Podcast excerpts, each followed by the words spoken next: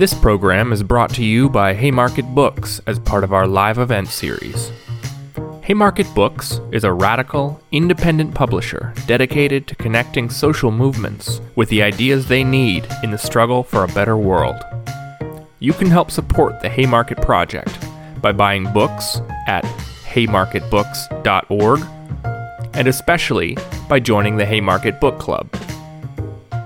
Be sure to subscribe to our podcast and the Haymarket YouTube channel to access all of our upcoming events. Good evening, everyone.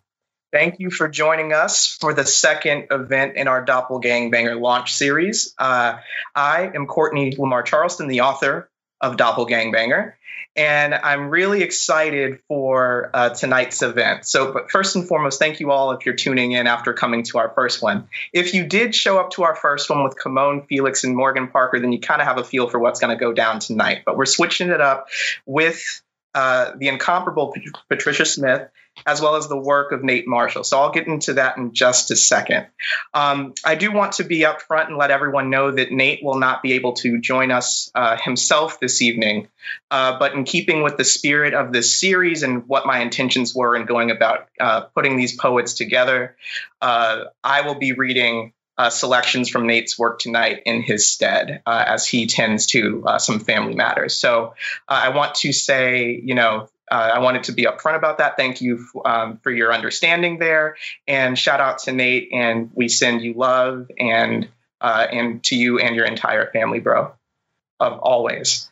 Um, so, with that being said, I want to begin before we get into the actual poetry festivities. I wanted to say something about both Patricia and Nate. So, what we'll do first is I'll start reading their formal bios, and then I'll kind of extemporaneously talk about why each of these folks uh, I wanted to create mutual space with. So let's start with the legend herself, Patricia Smith. Uh, Patricia Smith is the author of eight books of poetry, including Incendiary Art from Northwestern University Press, published in 2017, which was the winner of the 2018 Kingsley Tufts Award, the 2017 LA Times Book Prize, the 2018 NAACP Image Award, and was a finalist for the 2018 Pulitzer Prize. So if you don't have that, please go cop. Actually, cop all Patricia's books. Uh, Patricia is also the author of Should Have Been uh, Jimi Savannah from Coffeehouse Press in 2012, winner of the Lenore Marshall Prize from the Academy of American Poets, and Blood Dazzler from Coffeehouse Press, published in 2018, which was a National Book Award finalist. She is a Guggenheim Fellow, an NEA grant recipient, a former uh, fellow at uh, Civitella Ranieri, y- y- Yaddo, and as well as MacDowell.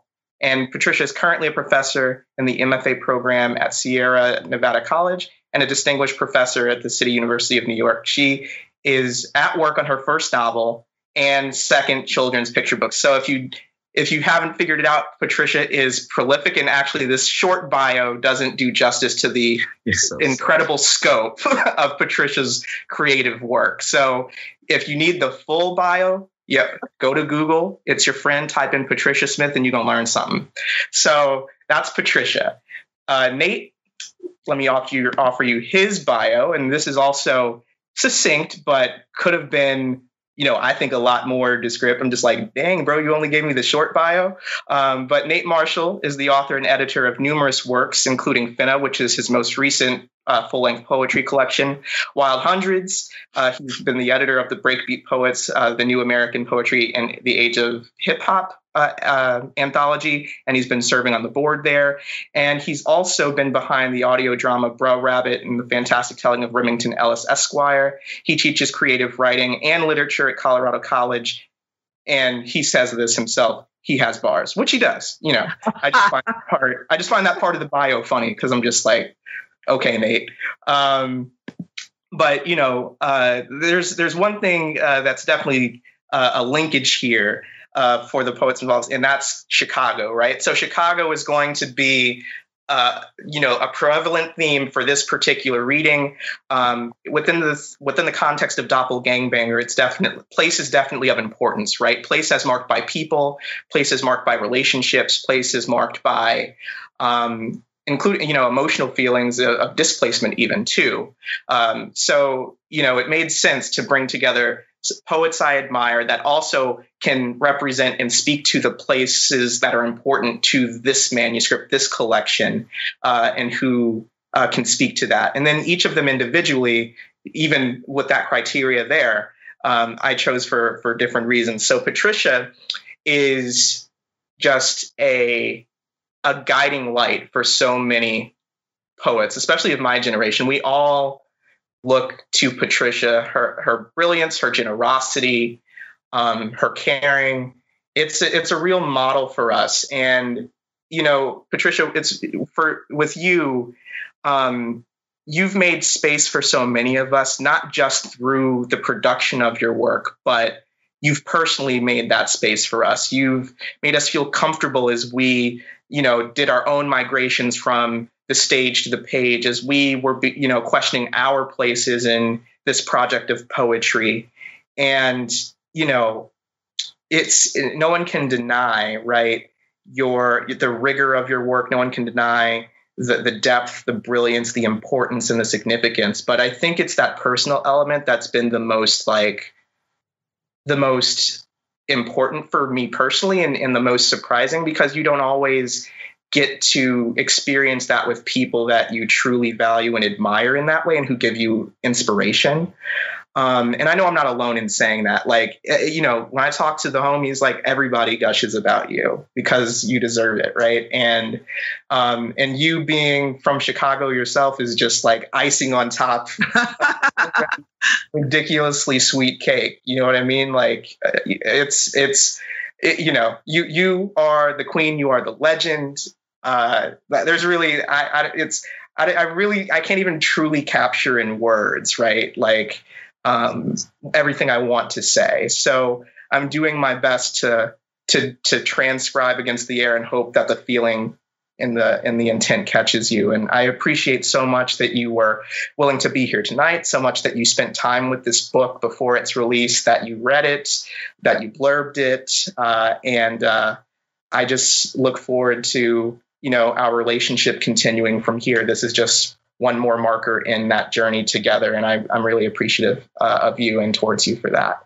Thank you. Uh, um, and again, thank you so much for for, for being here tonight. And uh, Nate, Nate is uh, another important important poet for me. Uh, Nate and I have now know, have known each other since high school. So Nate, you know, that, I must have been what 16 when I met him. He's a few months ahead of me. Um, but you know, I add up the math and it's like, dang, that's over a decade. And and uh, and I didn't start writing until several years after that. But Nate's one of the people. He's one of the reasons why I'm a poet. Like if I just truly, you know, think about it and break it down. Um, he was someone I looked to as I was searching, to, you know, for my own passions, my own voice, and um, he's someone you know who I could relate to, um, who you know whose example I could follow, whose mind I could follow too, right? Like it's it's not like the kinship is not just in in uh, you know being from a you know this you know that same Chicagoland expanse. It's not just from being the same age. It's it's it's truly like I truly appreciated his his mind and and the way he looked at the world and kind of parsed it out. Uh, it felt very similar to me. But since then, right, you know, as I've been on my own journey, Nate's kind of been a constant presence there. Um, our work is in conversation with each other through and through. Um, you know, he's, you know, uh, whenever he's got something new, I'm always eager to read it or, or, or whatever. We're trading, you know, back and forth. We talk, you know, history, talk politics, talk sports, um, you know, all, all of that. So it's a, it's, it's, it's a real, it's, it's been one of the most profound and intriguing relationships in my entire life. And, you know, didn't know it would develop that way, but it has. And it's, and I just, you know, I wouldn't be here today without Nate. The book wouldn't have been at Haymarket without Nate. He was part of the force that that helped get it there. That was, you know, his initiative um, in helping bring it to Haymarket, and it was a perfect match and the perfect home for it. And he recognized that, and um, and yeah, so I, I owe Nate a lot. So when he, you know, was unable to be here tonight, the only thing I could sensibly do in that in in that moment was like, okay, he can't he can't be here, but I'm going to do all the Nate jams. I'm going to hit Nate poems. I'm going to try to read some that maybe don't get read as much. Like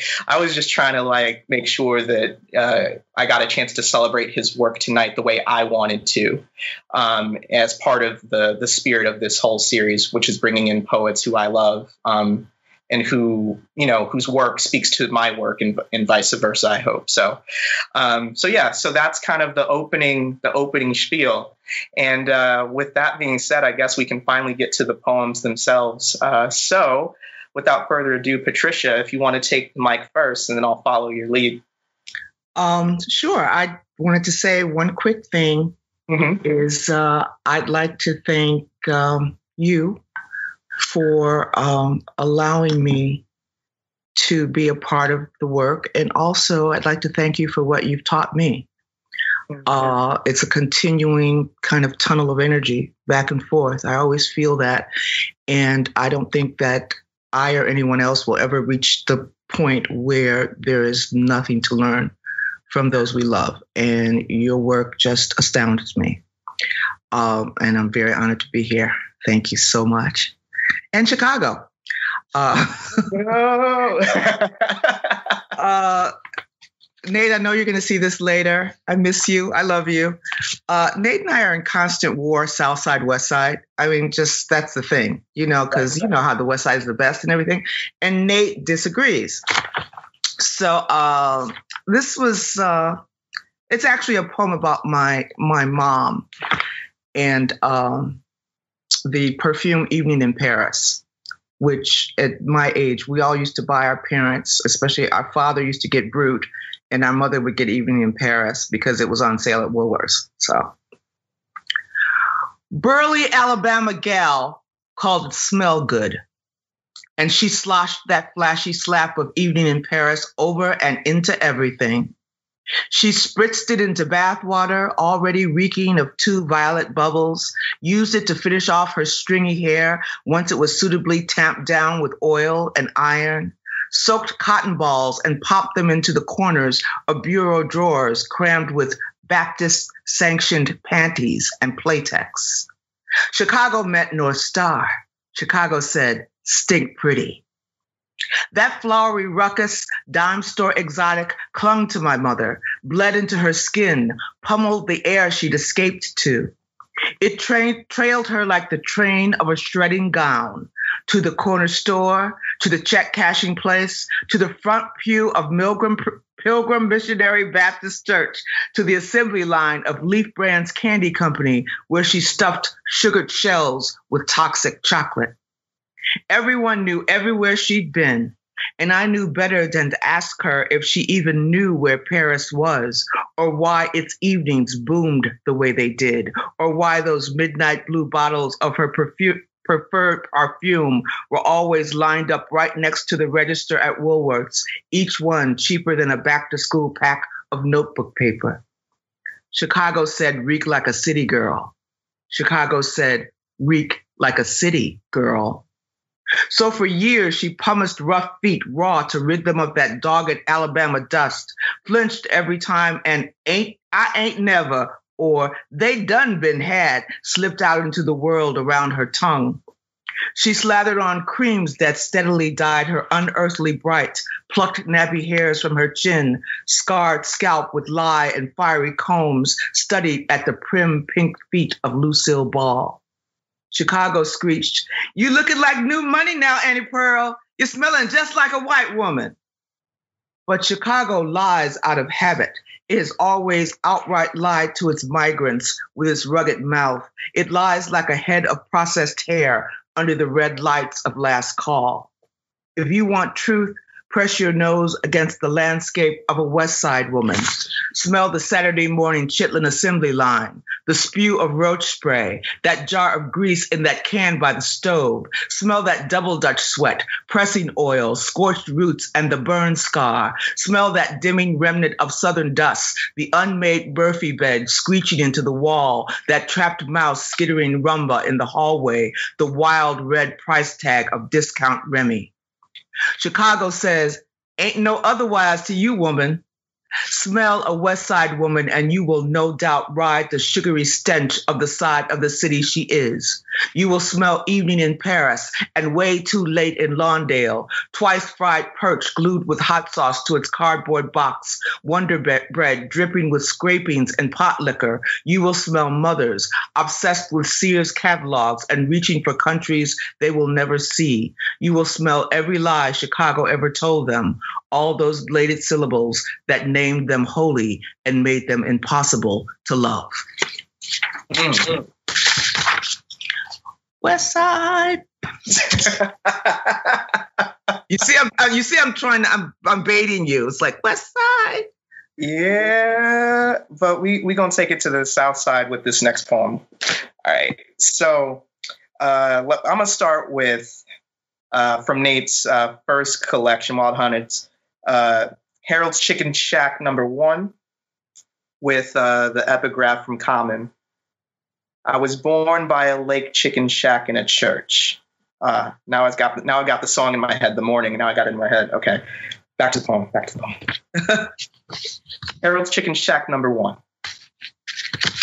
First defense against food deserts.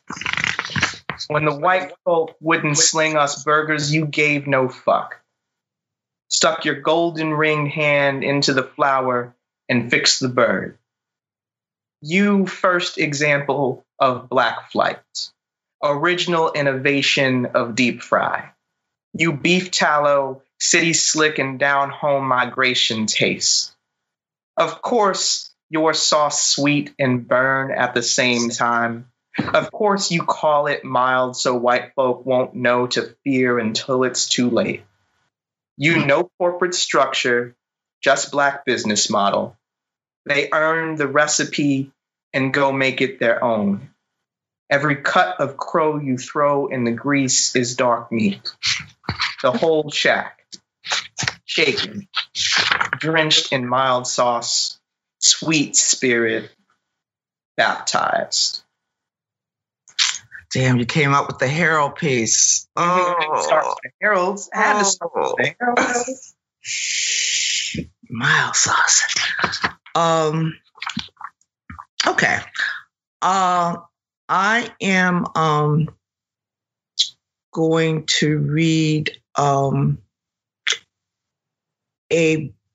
I'm going to read the Golden Shovel from. I had a Gwendolyn poem that uh, I didn't get in in time. So I wanted to read the um, the Golden Shovel that is uh, based on um, her poem about Emmett Till. Mm.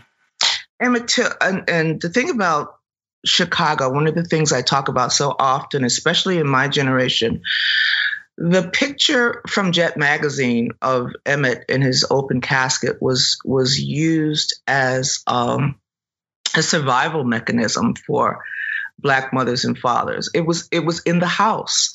It was uh, tacked to a wall somewhere. It was on the refrigerator. It was in your mama's wallet you know and so if you acted up or didn't get home on time or took chances you shouldn't take the picture would be pulled out. And it was always kind of over our heads like this is what can happen to you mm-hmm. if you don't learn your place you know? Um, and so that that picture loomed large in my childhood. Uh, so this is i think a little bit more about about mamie uh, till Black poured directly into the wound. Mm. Prairie winds blazed through her tumbled belly, and Emmett's red yesterdays refused to rename her any kind of mother. A pudge cheeked otherwise, sugar whistler, her boy is, through the fierce clenching mouth of her memory, a grays and shadows child. Listen, once she was pretty. Windy hues goldened her skin. She was pert, brown faced, in every wide way the opposite of the raw, screeching thing chaos has crafted. Now, threaded awkwardly, she tires of the sorries, the Lord have mercies. Grief's damnable tint is everywhere. darkening days she is no longer aware of. She is gospel revolving, repeatedly emptied of light, pulled and caressed, cooed upon by strangers, offered pork and taffy. Boys in the street stare at her, then avert their eyes as if she killed them all, shipped every one into the grips of Delta. She sits, her chair carefully balanced on hell's edge, and pays for sanity in kisses upon the conjured forehead of her son. Beginning with A, she recites angry, awful, away, the alphabet of a world gone red. Coffee scorches her throat as church ladies drift about her room, black garb sweating their hips, filling cups with tap water, drinking, drinking in glimpses of her steep undoing. The absence of a black room full of boy is measured again, again. In the clutches of coffee, red eyed, Mamie knows their well meaning murmur. One says, She a mama still. Once you have a child, you're always a mama. Kisses in multitudes rain from their dusty Baptist mouths, drowning her. Sit still, she thinks, till they remember how your boy was killed. She remembers. Gush and implosion, crushed, slippery, not a boy. Taffeta and hymnals, all these women know, not a son lost and pulled from the wretched and rumbling Tallahatchie. Mamie, she of the hollowed womb, is nobody's mama anymore. She is tinted echo, barren. Everything about her makes the sound sorry. The white man's hands on her child, dangled eye, twanging chaos, things she leans on, the only doors that open to let her in. Faced with days and days of no him, she lets Chicago, windy, pretty in the ways of the North, console her with its boorish grays. A hug, more mourners and platters of fat meat. Will she make it through? Is this how the face slap of sorrow changes the shape of a mother. All the boys she sees now are laughing, drenched in red. Emmett, in dreams, sings, I am gold. He tells her how dry it is, the prairie. I love that poem so much. Thank you. Uh, letting it sink in a little bit. Okay. So that was the the golden shovel, oh, a golden shovel, and uh, obviously you can't think about that without thinking about Miss Brooks. The next poem I got here uh, invokes uh, another of our stars, our guiding lights, and that's Lucille Clifton. Um, this one is titled, uh, and also is from Wild Hundreds. This one's titled Learning Gang Handshakes. After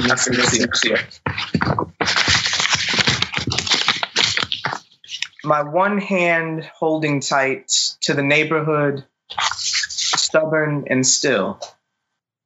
This hand has never been crooked, never cradled the love or hate side of a pistol, never punched with no regret. My hand is small, hairless as a newborn. My wrist thin as a promise breaking. This is shaking up in the park. The big boys have deemed me not soft today. They see the way I bawl a blur in minutes, wild as a punch landed in the wrong stomach or a bullet through the big picture window lodged into a living room wall. I dive into concrete for the loose ball, stroke heavy at arms, swim in a pool of blood that we still won't call a personal foul. Mm. Have you played a pickup game running red from three distinct places on your person? If not, then don't throw up any sign of the South Side. When the big boys taught me how to hug with palms, I learned the secret. Shaking up looks like violence and love. Hmm. And it is. The fingers at the end freeze in a pose like sutra, bent only an inch away from breaking. Both partners in the dance of hands know they could crush the knuckle of the other. They know all is one. They whisper this fusion in mean mug, my other hand, come celebrate.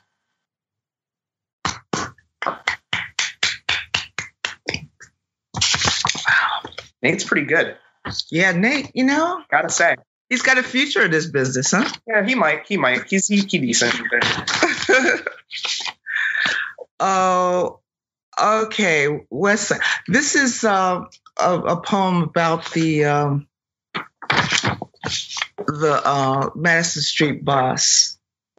The um, I, I grew up in the area that uh, after King's assassination, it was pretty much burned flat, Mhm. and much of it remained flat uh, for years and years until someone looked down Madison and said, "Hey, that's downtown right there."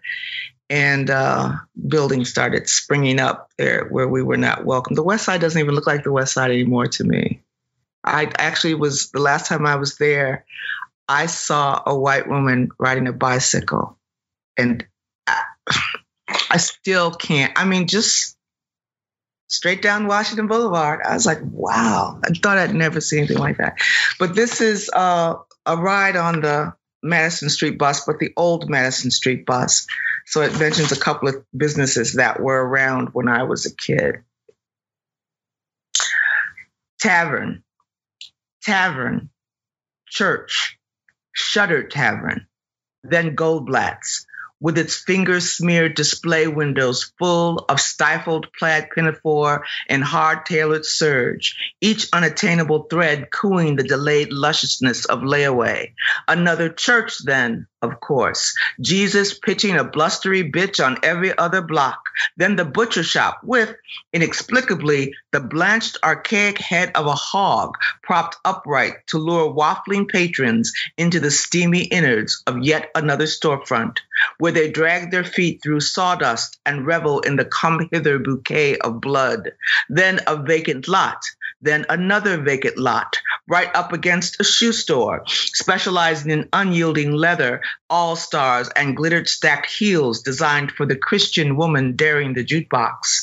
Then the what not joint with vanilla iced long johns, wax lips crammed with sugar water, notebook paper, swollen sour pickles buoyant in a splintered barrel, school supplies, pixie sticks, licorice whips, and vaguely warped 45s by Fontella Bass or Johnnie Taylor. Now, ooh, what's that blue pepper piercing the air with the nouns of backwood and cheap delta cuts, neck and gizzard, skin and claw? It's the chicken shack wobbling on a foundation of board, grease riding relentless on three of its walls, the slick cuisine served up in white virgin cardboard boxes with Tabasco nibbling the seams, scorched wings under soaked slices of wonder, blind perch fried limp, spiced like it's a mistake Mississippi done made.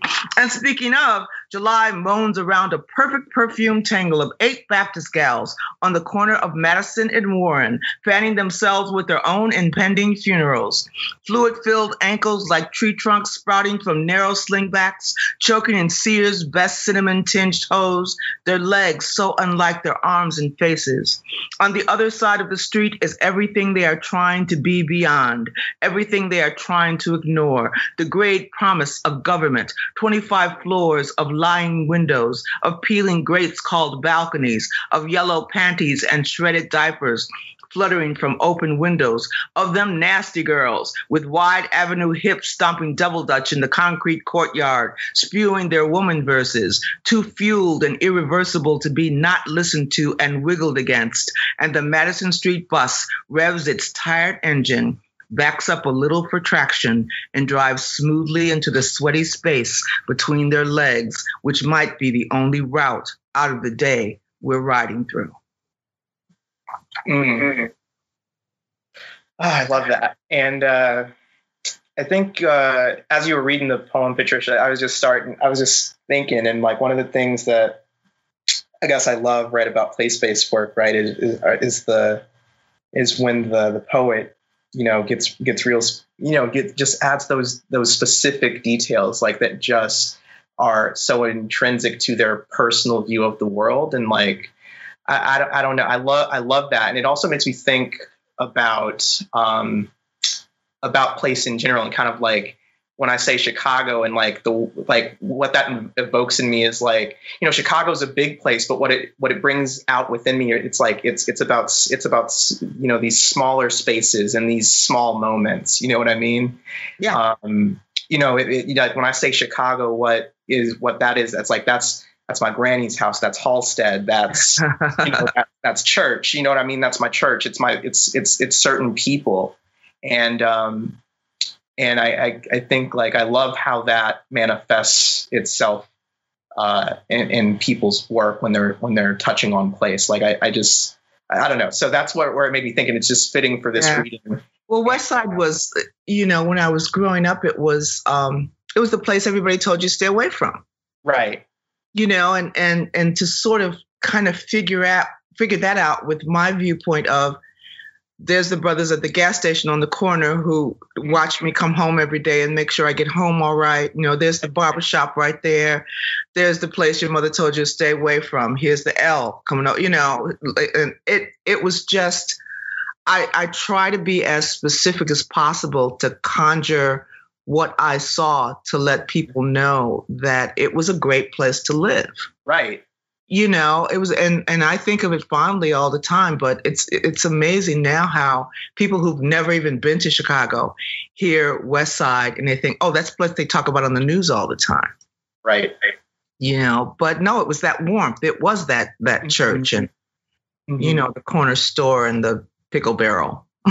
right. No, abs- absolutely. And I think that's one of the tension points I always have when folks um, mention Chicago because it's used in this very like you know contemporarily it's used in, often used in this very derogatory sense and um, it, and it's obviously imbued with a really racist politics right behind it. Oh, yeah. so, so I struggle with that, but you know there's so much love there, so much, and like that's actually one of the things that really characterizes Nate's work is you can't like it, it's it's filled with so much love. And if you read it i don't know how you can read these poems and not love chicago regardless of whether he's talking about something intimate and beautiful or something brutal.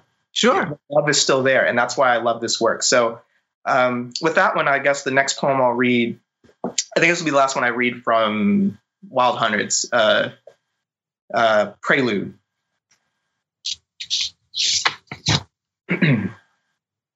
Prelude. He must have moved out the neighborhood when I was little. I bet he could ball, probably could dunk.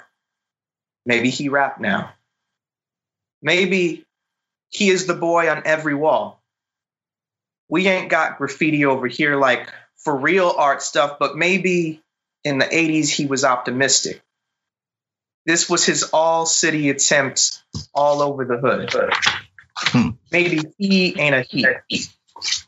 In the time before the Folks Nation ran everything over here, maybe the presiding clique was Rip. I see it everywhere.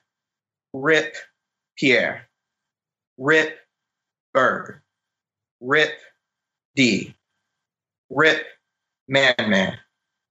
Maybe Rip is a girl. I see her name next to all the bad boys, all the big boys my mama told me not to fool with. Maybe she's all their girlfriends at once, but they all gone. No wonder she keep finding new boys to kiss. Wow. We miss you, Nate. Libra.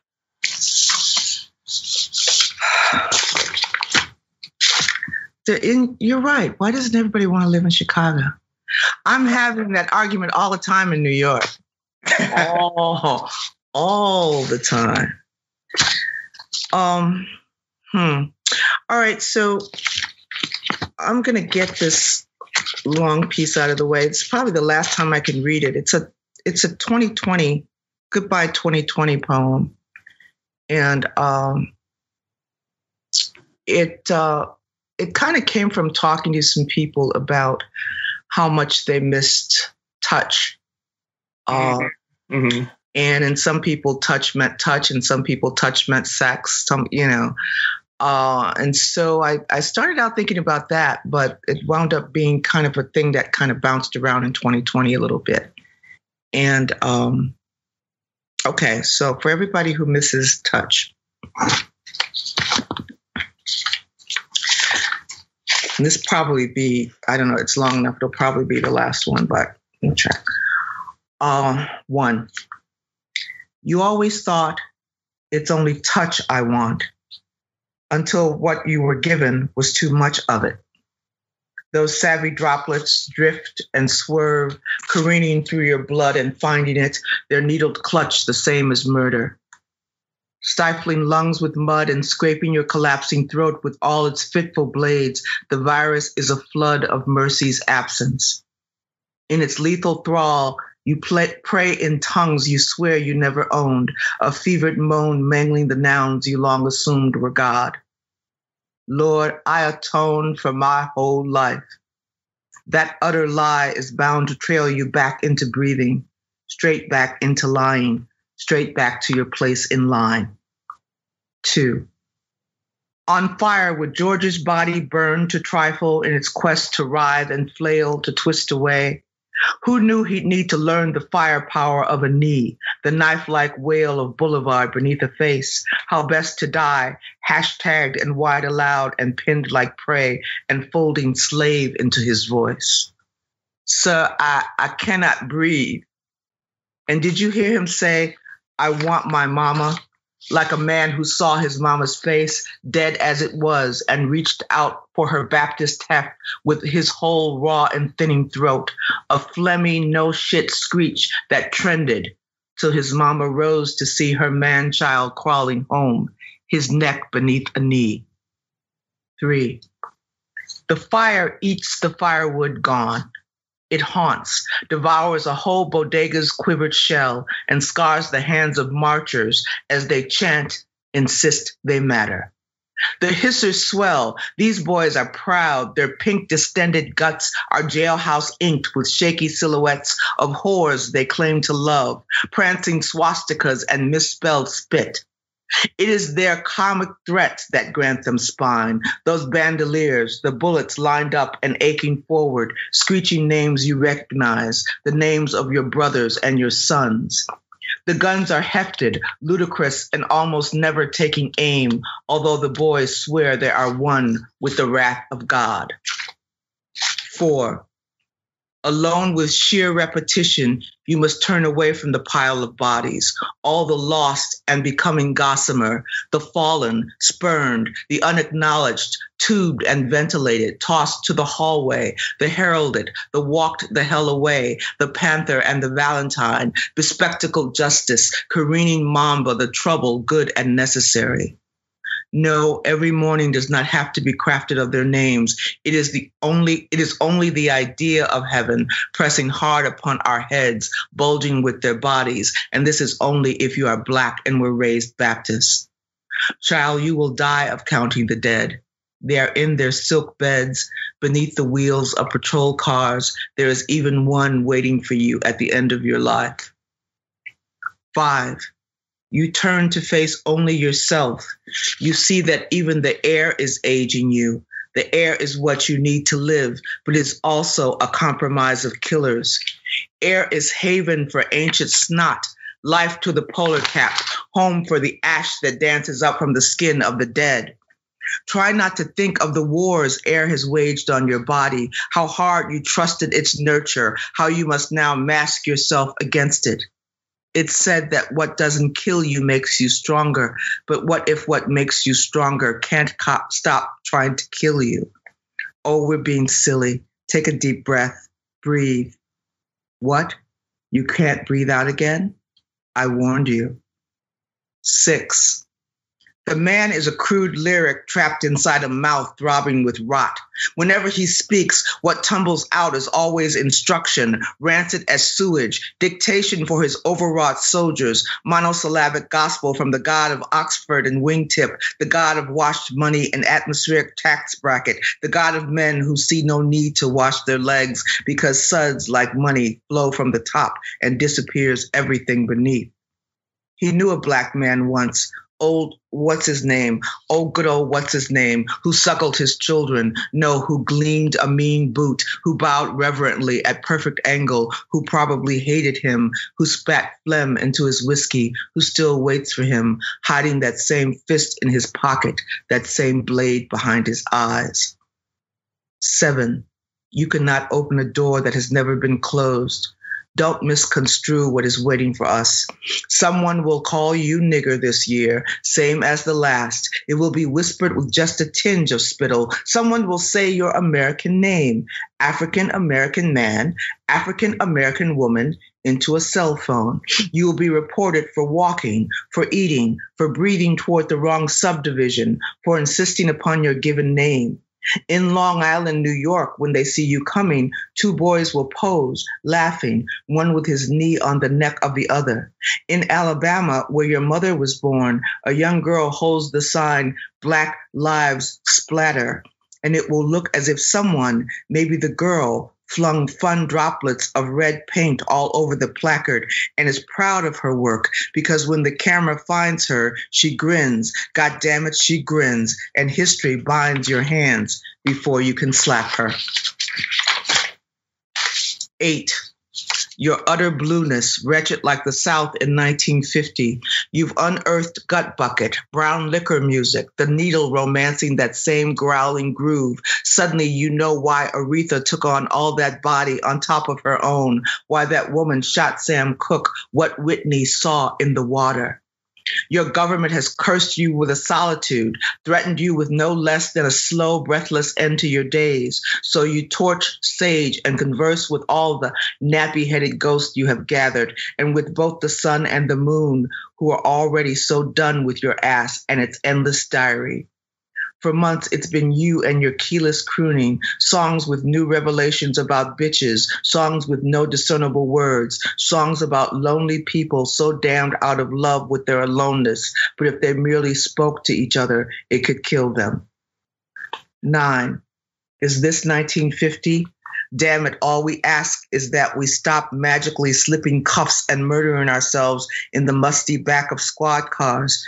That they stop finding our bodies in the middle of the goddamn day dripping from the arms of trees. That skittish cops don't see cocked gun in a cocked guns in our faces, in our cell phones, in bottles of soda, in the stairwell, in our mama's yard, in mixtapes, in our wallets, in our beds, behind closed doors, through the window, in our empty upraised hands, in the backs of our heads. We've run out of space on our memorial sweatshirts, the ones that name all those slings and arrows of outrageous fortune, all the times, Mama Lucille, that something has tried to kill us and has not failed. We have run out of room for the lineup of names their mamas gave them, trusting they would live long enough to own them. And the font gets smaller and smaller. Soon we will run out of shirt. Then we will run out of skin. Then we will run out of breath. And that is all you ask. 10. A tongue can bust open borders. A pen can make a whole throat, can take down the words of a father who is griot of the front porch, who hauled his verbs all the way from Mississippi, and his northern daughter throws back her head and wails that same music to the rafters. And the Reverend Thomas or the Reverend Williams or the Reverend Green will tell you that they write with the hand of God, that their impossible rollick and moonwalk on Sunday morning is the Lord's message messing with their bones. You can see a tongue can make saviors. Don't let anybody human put their hands on your poems because what you need to say, you need to say. I'm almost done. 11. Come, it will be hard You'll scream. You'll curse your mask and rip it off. You will have to remember how to breathe full and fluid. Your first attempts will be laughable, gulp, choke, and sputter. Thousands will call you a fool. You will see enemy adrift in the air. You are part of a conspiracy. See, you did not die, and neither did I, they'll say. There are a million more dangerous things. Hell, everything more or less is out to kill you. Yes, it is, you'll say. Then you'll smile. Nothing has changed. 12. How hard can it be to crack the stubborn rust of us? We often think of a new year like a page turning, but what if the words are foreign, crackling under their own weight, scripted in a fresh and pharaoh blood? I really just want my root back. I want my Alabama mother who I do not love, not to die. I want to fit all your wriggle and strain into the circle of my arms, and I want to not die before loving all of you wide and aloud. I want the page to not turn, not to turn until we have wrestled control of the story away from those who would trumpet it as their own. Think of the many who have pretended our skin. I said that I do not love my mother, and it was a long, long road to saying that. Sometimes the scenery along that road was too much to take. Sometimes there was nothing to see. What rides your skin like the crave of a kiss? Let's say that in this year, as in all the others, you strive to be happy, to drench yourself in shea and rosewater, to listen only to music that threatens your heart and shows you why to weep. Let's say you don't give this new year a number, but a reason to bother you awake. Write poems that slice into your sleep, roughly shoving your dreams aside. Remember that happiness is truth, twitching beneath all its mad disguises. If you do not love your mother, say that. If you cannot love your father, say that. If you do not love yourself, say nothing. Just give me time to reach you. Last one. So now you know that touch is what you want. It's firewood for your body. It's the burn that eats the firewood gone. Inside your haunt, alone with repetition, where you turn and turn to only face yourself, what you become is lyric trapped inside a mouth that cannot open. Don't you misconstrue your utter blueness, wretched like the South in 1950. Damn it, all you ask is for a tongue to bust your borders, just to come so hard you stutter and melt your mask to shreds, so hard you crack the stubborn rust that rides your skin. Your crave is to be kissed. In 2021, I wish you this. All right, I'm gonna need everybody to just take a second and think about what just happened to you. just, oh my God. Woo. Oh man. Happy, happy 2021, everybody. Woo.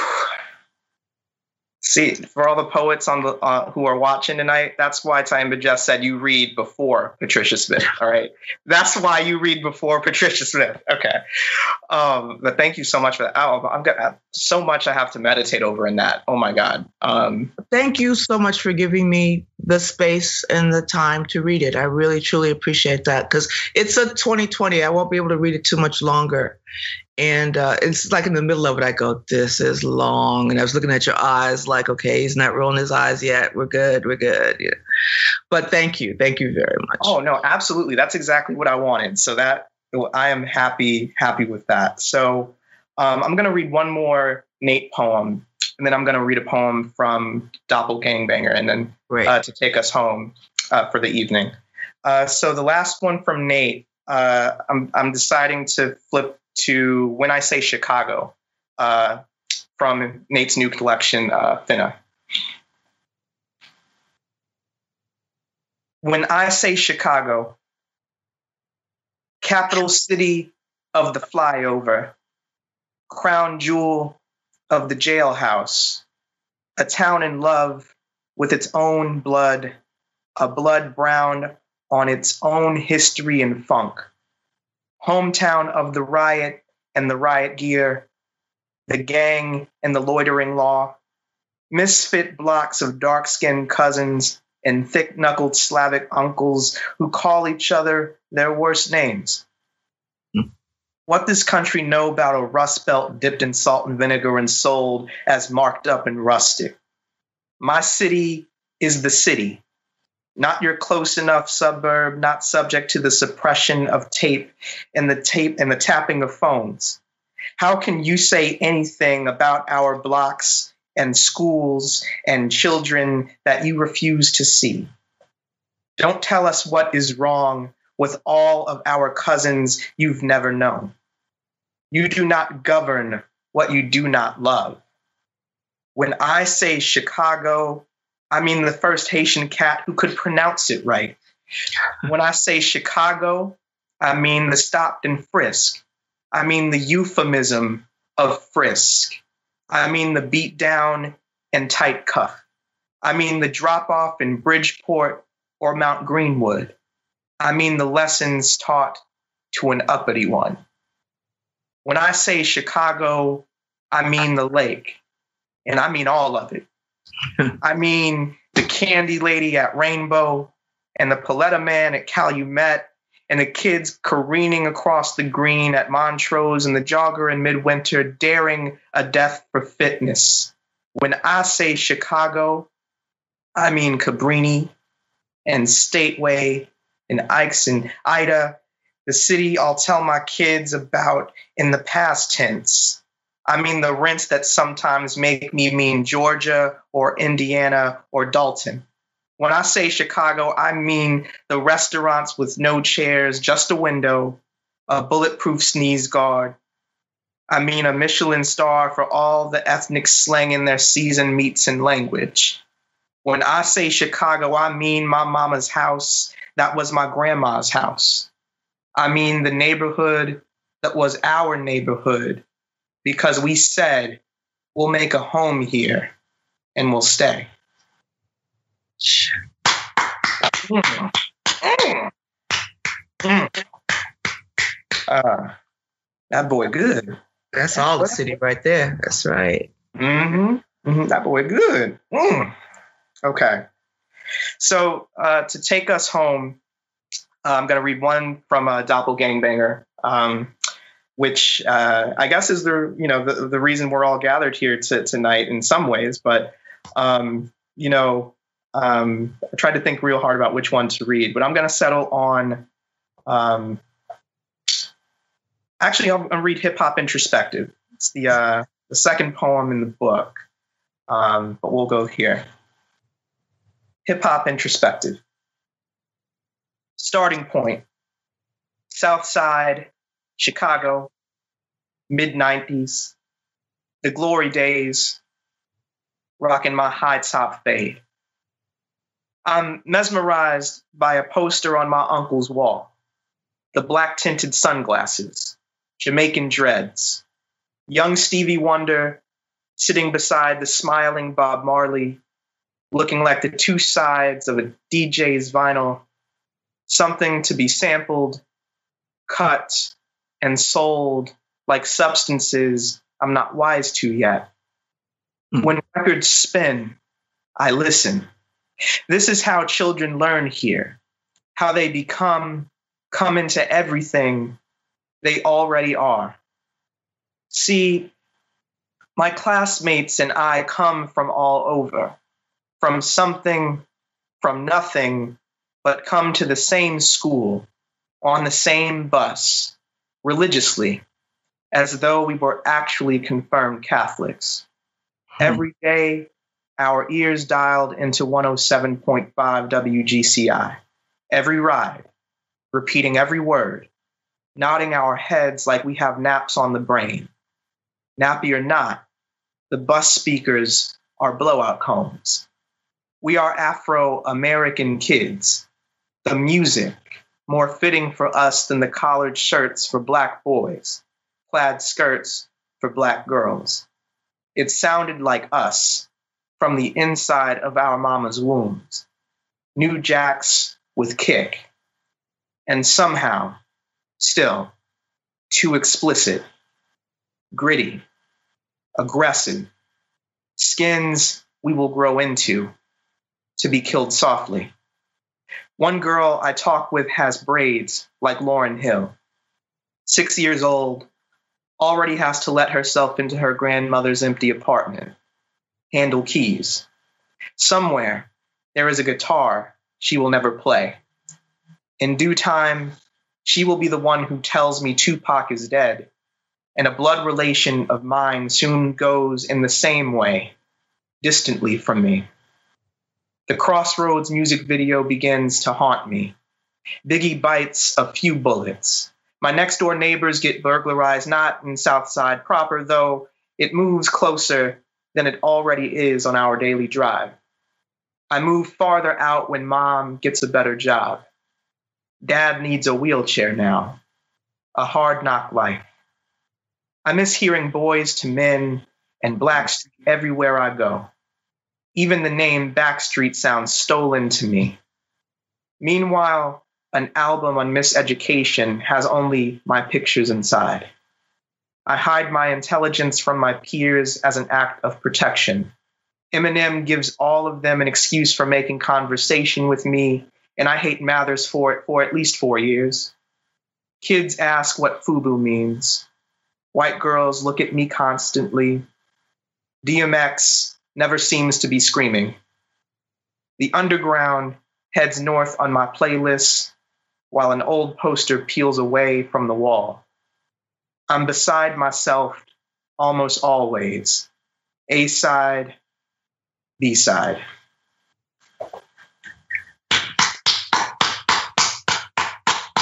Thank you so much. Thank you, Patricia. Um, thank, thank, you, Courtney. No uh, better place to be tonight. I really appreciate it. Oh no, it, it's my honor, my pleasure, and I'm just so grateful for you to join tonight. And um, Grateful to Nate as well for for he his person and his work. Grateful to everybody who tuned in tonight, who watched and listened and and vibed out with us. Thank you to the staff at Haymarket for doing this again after last week, and uh, thank you to our wonderful captioner who's making the, the, the words more accessible to everybody at home. Thank you so much, and um, you know, buy Patricia's books, buy Nate's books, uh, pick up Doppelgangbanger all of that good stuff. We've got one more event on the schedule for next Thursday, March 4th. Um, that is going to be the final kind of capstone in this series. Uh, it's going to be myself reading uh, more extensively from the collection, but I'll be joined by José Olivarez and Julian Randall. So, you know, blow out, blow out. more, a little bit more Chicago coming coming your way. Um, but um, I'm looking looking forward to that event. I hope y'all join us for that one too. Um, again, if y'all spent this time with us, thank you so much, and you, you have a great rest of the night, rest of the day if you're on the West Coast. Thank you. Thanks, everybody. Thanks for listening. If you liked this episode, subscribe to our podcast and to the Haymarket Books YouTube channel, where events like this one are hosted live. And don't forget to check out haymarketbooks.org.